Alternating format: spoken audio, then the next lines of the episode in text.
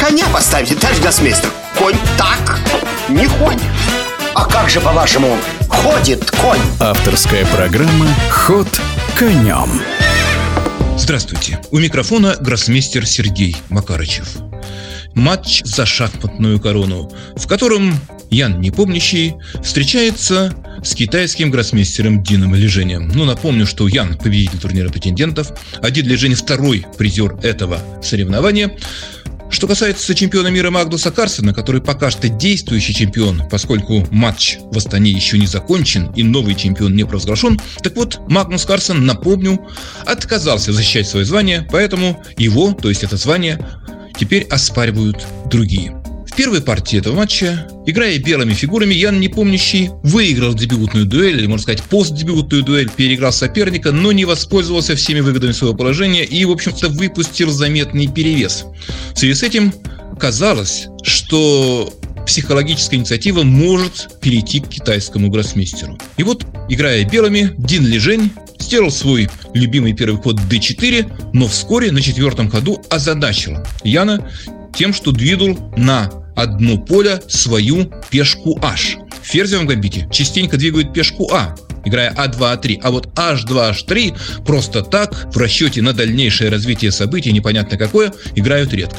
Ну, честно говоря, и наши электронные друзья-компьютеры, ну и просто люди, опытные шахматисты, конечно же, сразу же должны сказать, что в ответ на H2, H3 черные должны нанести контр 5 и перевести игру, ну, свести дело к чему-то очень похожему на защиту Тараша в хорошей для черных редакции. Но, безусловно, и то, что, во-первых, конечно, черные могут рассчитывать при этом на уравнение, но не на перехват инициативы. А кроме того, понятно, что Дин Лежень именно к такому развитию событий в первую очередь готовился. И вот Ян подумал, подумал и решил пойти другим путем, то есть разыграть как бы принятый ферзевый гамбит с полулишним темпом, поскольку ход h2, h3 со стороны Дина Лежения был, ну, вот такой полупотерей времени.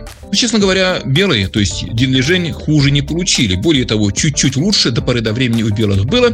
Но затем Дин, ну, пошел не тем путем. Возможно, он решил замахнуться на большее, чем просто м- вытекало из логики развития событий. То есть вместо любого такого минимального плюсика, чуть лучше у белых, пойти на более жесткую принципиальную игру, где сохранялось напряжение. В чем-то он повторил методологическую ошибку Яна в первой партии. Но для Дина Лежения на этот раз во второй партии все это обернулось куда более серьезными последствиями. То есть концептуально, да и просто конкретно совершенно, решение единолежения оказалось ошибочным, и Ян великолепно воспользовался предоставившейся ему возможностью. Он очень жестко и точно отреагировал. Он перехватил инициативу, затем пожертвовал материал. Но, в общем, было в этот момент уже понятно, что черные громят позицию соперника, то есть позицию белых, позицию Дина Лежения. И Ян очень эффектно, очень красиво выиграл партию. Я думаю, что в психологическом отношении эта победа важна вдвойне. Ну, во-первых, это укрепит уверенность Яна в своих силах. Во-вторых, он сыграл очень важную, красивую партию. Он одержал победу черными. Ну и, конечно же, такой удар, такой проигрыш должен очень существенно, как мне кажется, повлиять на психологическую устойчивость движения. Хотя до конца матча очень много времени. То, что Ян сейчас ведет со счетом полтора на полочка, это, конечно, здорово, но это еще далеко не победа. Тем не менее, можно поздравить Яна с тем, что он выиграл очень важную партию и вырвался вперед в этом матче. Ход конем.